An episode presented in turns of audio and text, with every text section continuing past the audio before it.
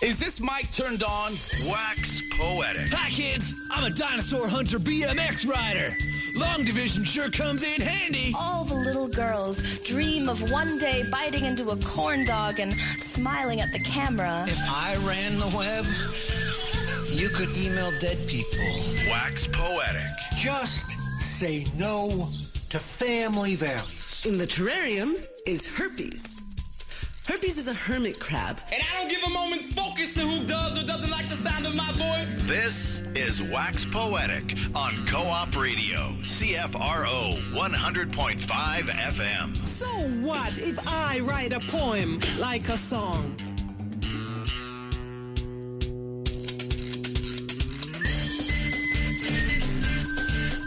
Hello, thanks for tuning in. Welcome, welcome, welcome to Wax Poetic on Co op Radio, CFRO 100.5 FM. I'm one of your hosts today, R.C. Weslowski, And I'm your other host, Lucia Misch. and we're actually very happy to have in studio today Angelica Poversky. Hi. Hi, RC. Hi, Lucia. Hello. Nice to see you. Thanks, thanks for joining us yeah, today. thanks for having me. I'm super stoked. Cool. Well, let's get you to start things off with a poem. please. Okay, cool. Um, so yes, I will not be swearing today. So if you want to hear me swear, we'll talk about that later, where you can find me. Uh, but this is a poem that I wrote with many a swear word, so it'll be very fun. This one is called Old Future. Old Future looks so edible. Old Future would cook for me when I'm too busy to eat. Old Future hated my ex and would never hurt me like that. Old Future was a semicolon with a promise, a broken sentence, a breakup before a breakup, a stranger lit up pretty by the gas. Old Future said that we'd F and hold hands and kiss and marry, and memories of Old Future still feel so good. Old Future's eyes are a lonely city I want out of now. I just want a clean fridge, the clothes under my bed to be my closet, and a memory that isn't bruised. I want to go to New York and F a million new futures. And maybe then old future's dick pics will rot on my iCloud. And then maybe my hope will stop vibrating with wet smiles and blood. The snow will buzz and I will show my teeth. The pizza man will say, Why do you look so happy? Angelica will say, I laugh instead of cry. A quiet grief will glitter my face like glue. The pizza will be soggy and sparkling, and last night's will happen just like this. Mm, thank Yeah, you. Thank you so much. Yeah. Old future. Yeah. Right on. It's like the name of a dog. Yeah, it could be the name of a dog. Aw, old future, like old Yeller. Yeah. Yeah. Aw, and that gets and it never gets put down because it's in the future. yeah. But it's in the old future. The old future. Yeah, I want to that see doesn't old exist future anymore. the chicken. Yeah, the old future. We were talking Yeah. about my cat Chicken earlier before the show started, and Chicken, I think he is in old. I mean, Chicken is an ageless being. No one knows how old he is, um, and sometimes he looks like a kitten, and sometimes he looks like uh, like Ent from Lord of the Rings, who's like six hundred years old. So it's really hard to tell. Uh, but What- poetry. Yeah. I was gonna say, what changes the age or look of age on chicken? Oh man, I've been trying to figure that out for so long. I don't know. Uh, maybe like how much he's like sh- ruffled his face fur sleeping on the couch, but it's something. It's just something in his eyes, really. Yeah, and really sometimes he looks like both at once because he's magical. Yeah. All right. Well, that was a poem, and I'm going to talk about my cat for the next 25 minutes. All right, chicken. is So, the Old. Future uh, is not a dog, is not a cat, but it is a poem. What is Old Future to you? Uh, well, so in that poem, it was about a relationship that did not happen, basically. So it's just kind of talking about um, my projections of, of hope or of a future with someone that just didn't work out. Uh, so, a one that never happened at all, or and it faded away, or that it never actually even began? It began as a quasi relationship and then it faded away. Oh. So that's that's what it is. Hmm, So, it's about a specific person, or do you end up thinking about all sorts of other relationships when you do that? I think I wrote it with that intention, with it being about this person and maybe even for this person as well. But then I think it kind of fizzled into also thinking about my tendency to get really hyped up about future plans or excited about things that might happen and then life changes course and that future becomes an old future. Hmm. Yeah. Mm-hmm. Mm-hmm. Now, do you do that regularly with uh, not just relationships, but just other like projects, or is that some projecting into the future? Is that something Oh. definitely you do definitely i'm always thinking like 10,000 steps ahead about everything in my life and everything always completely changes because life is not linear despite what they tell you to believe um, so i definitely find myself always projecting all my hopes and dreams onto like one specific thing i'm like okay once i buy this water bottle i will climb mount everest and i'm like oh no there's a couple, actually a couple other steps that happen you know between those two things Right. yeah, yeah. I like this idea that there's like there's we're just sort of like leaving like littering old futures behind us. Yeah, You know, exactly. as yeah, as as the things that we uh, cannot predict and cannot foresee, Yeah, and that are not do not pan out linearly, like go down, and you're like, oh well, there goes that person I thought I was going to be, thing I thought I was going to do. Exactly. Yeah. What did you want to be when you were a little kid? What did you think you were going to be when you grew um, up? a princess or a ballerina Mm, old futures. I mean, actually, I shouldn't say. Are you either a princess or a ballerina? Uh, I am definitely not. I'm highly none of those things. uh, I think, I think I have just changed dramatically as a child because I was so I was so interested in gender. I no, that's not. I was so interested in like the feminine uh, portrayal of myself. That was kind of I think as a kid, like you know, you like pink and all these things, and then you get older and then you find poetry and you're like, oh, everything else is different in this world than I ever expected it to be. Um, so now uh, all that I want to do is is art and and research and activism, those things which don't have anything to do with being a princess or a ballerina. Not necessarily, but you never know, right? Actually, yeah, there are some great ballerina activists out there. I don't know, and you know what, princess too. There's there's definitely some headlines about princesses making some big strides in the world. So.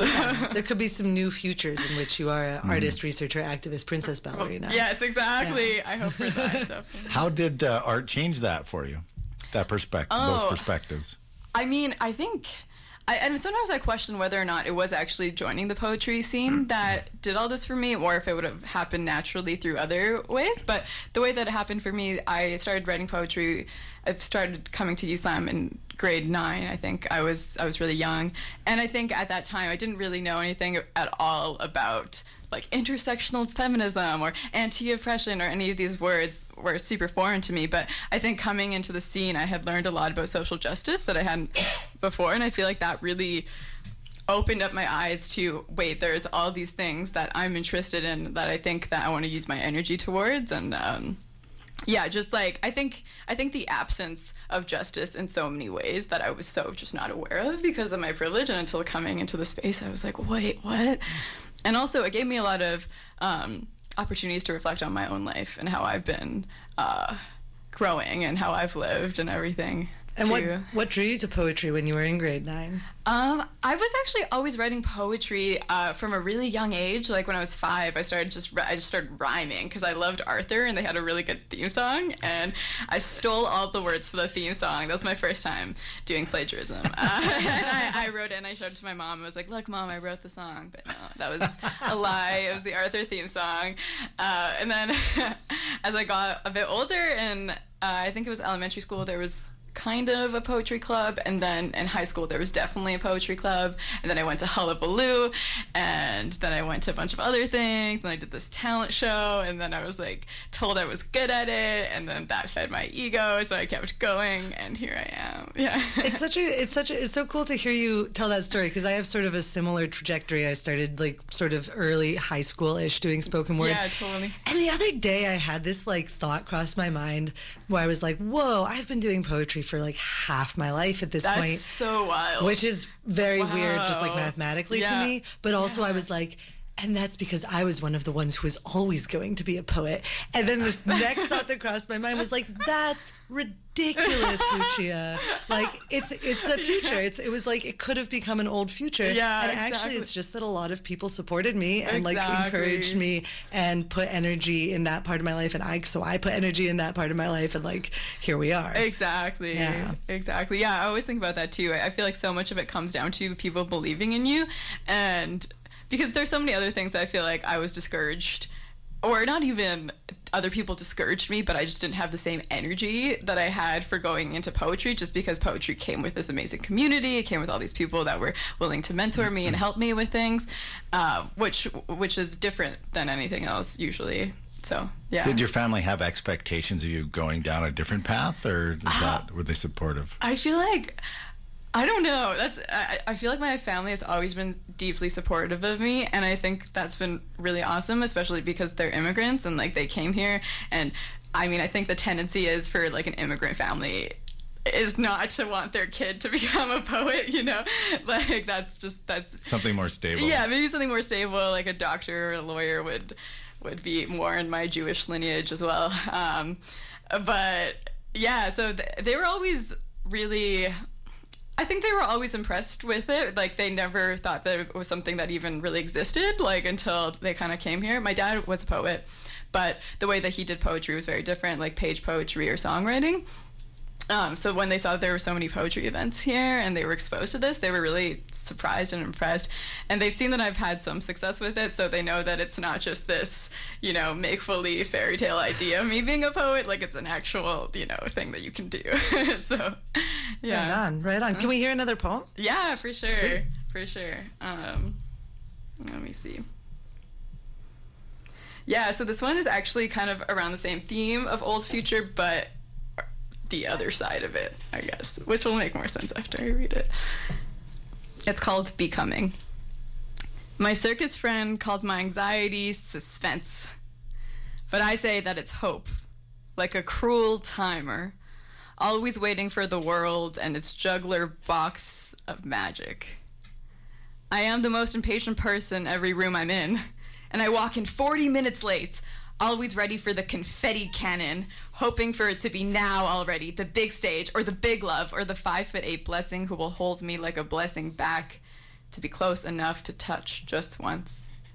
And so I lie, awake, in my childhood bed, a memorialized coffin of my old self, wondering if a five hour plane ride will manifest after months of imagination, or if the promise of a ticket, or years of hustle, or goodness to those who wait, always on the brink of something beautiful, will stay a hologram, hot for the time being, pretending to be grateful just for being a fish in a bowl bruising for ocean, a hawk in a jar, a lion flapping in the body of an ostrich, a scream inside a quiet city.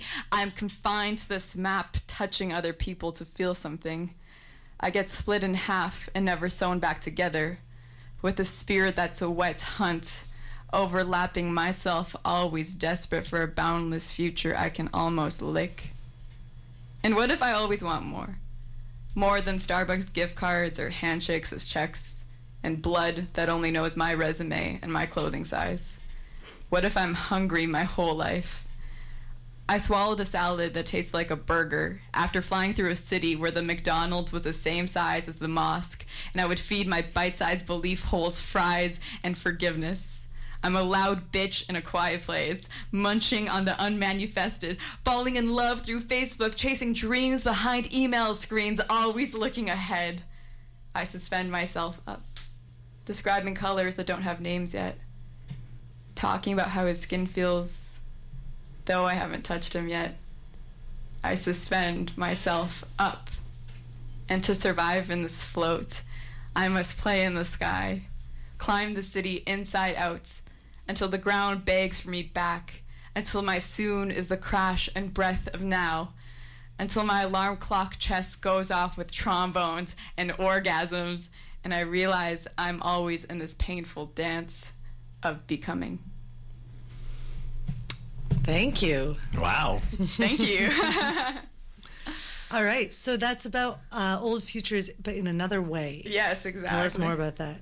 Yeah, um, that piece.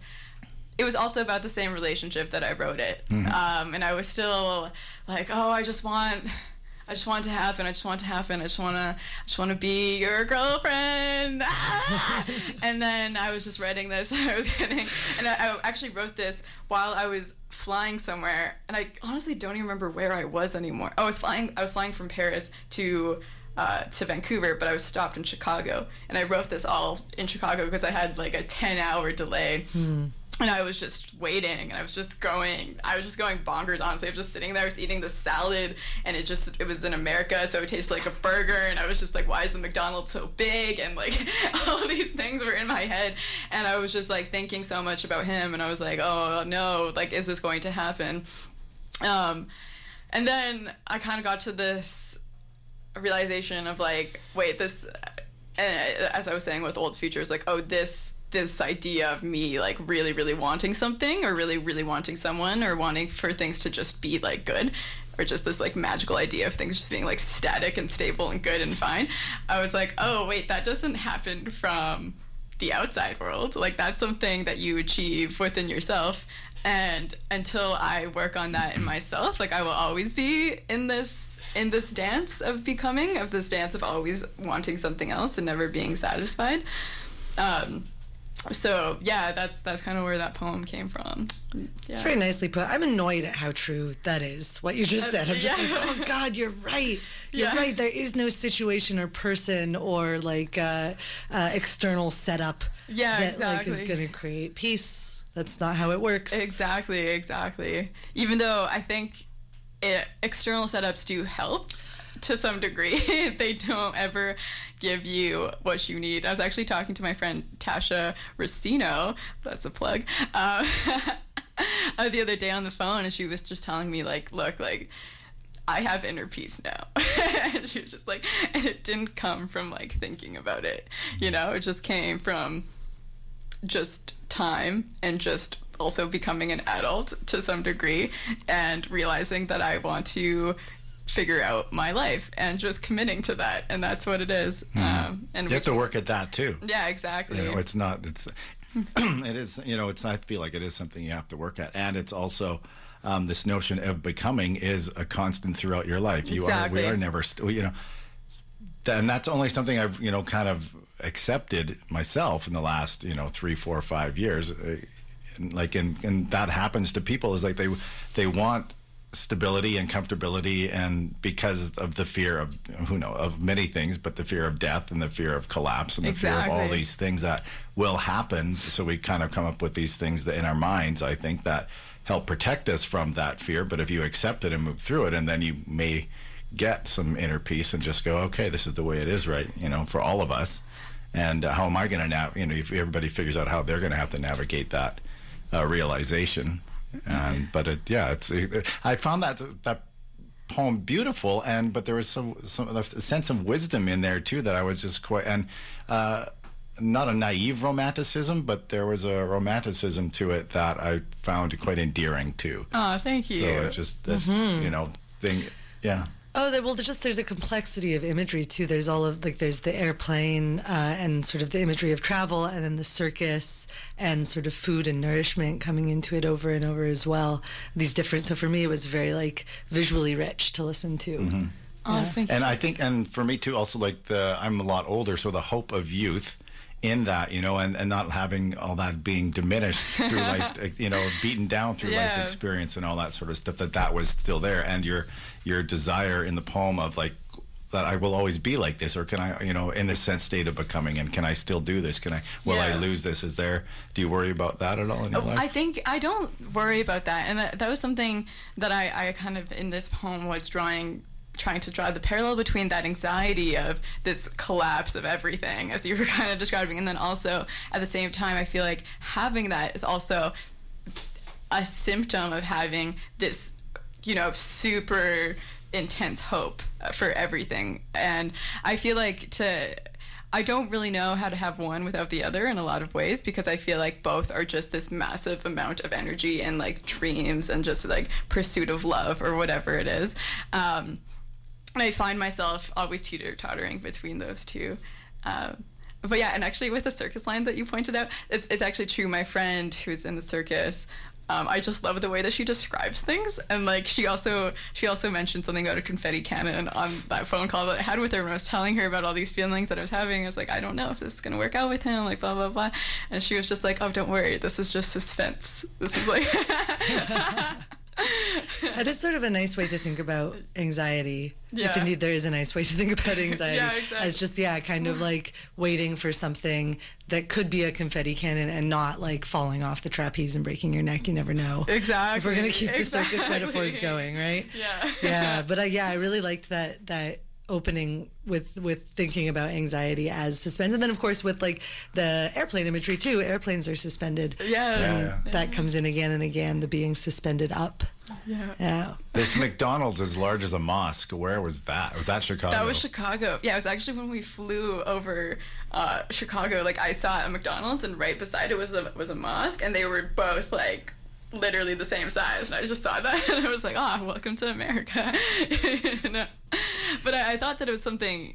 It was uh, there was something about like nourishment and this and belief and like this religious belief and like trying to feed myself that I kind of wanted to come across um, in that image, and I felt like that image was so lovely. And, Mhm. And was that in the airport that you were eating the salad? Or yeah, I was in the airport that I was eating the O'Hare. salad. Yeah. Yeah. Yeah.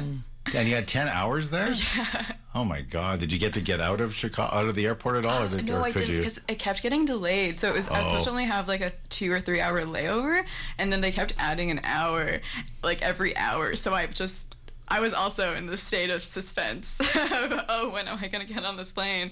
Um, so that kind of all fed into this. Yeah. And I kind of remember you saying you're going to Paris. What were you doing in Paris? I was something actually. I was actually just chilling. That Oh. was it. I was just hanging out with a I thought you had a conference or something Oh sort of well, I did actually end up performing a couple times, um, but that was just kind of random. Like it just kind of came up like while I was in Paris, and I met some people, and they were like, "Oh, come and perform."